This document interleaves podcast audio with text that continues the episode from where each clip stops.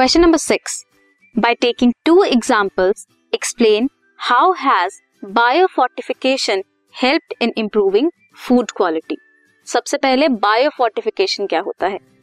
It is that process of developing crops crops की development करना with higher level of vitamin minerals proteins healthier fats etcetera ऐसी varieties develop करना जिसमें nutrient content ज़्यादा हो। उसे कहेंगे बायोफोर्टिफिकेशन अब कुछ क्रॉप्स कुछ एग्जाम्पल्स की अगर हम बात करें देन वीट वेराइटीज जिसका example is at least six six इनमें प्रोटीन कंटेंट ज़्यादा है.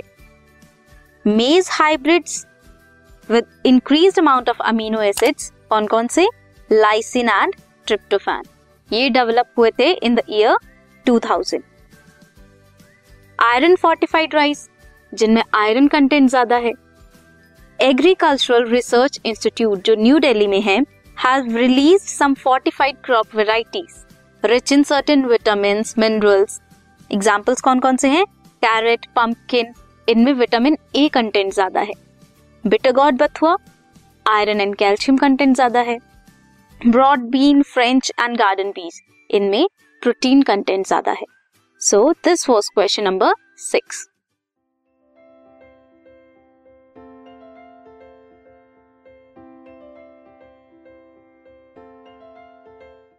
this podcast is brought you by Hubhopper Shiksha Abhiyan अगर आपको ये पॉडकास्ट पसंद आया तो प्लीज़ लाइक शेयर और सब्सक्राइब करें और वीडियो क्लासेस के लिए शिक्षा अभियान के यूट्यूब चैनल पर जाएँ।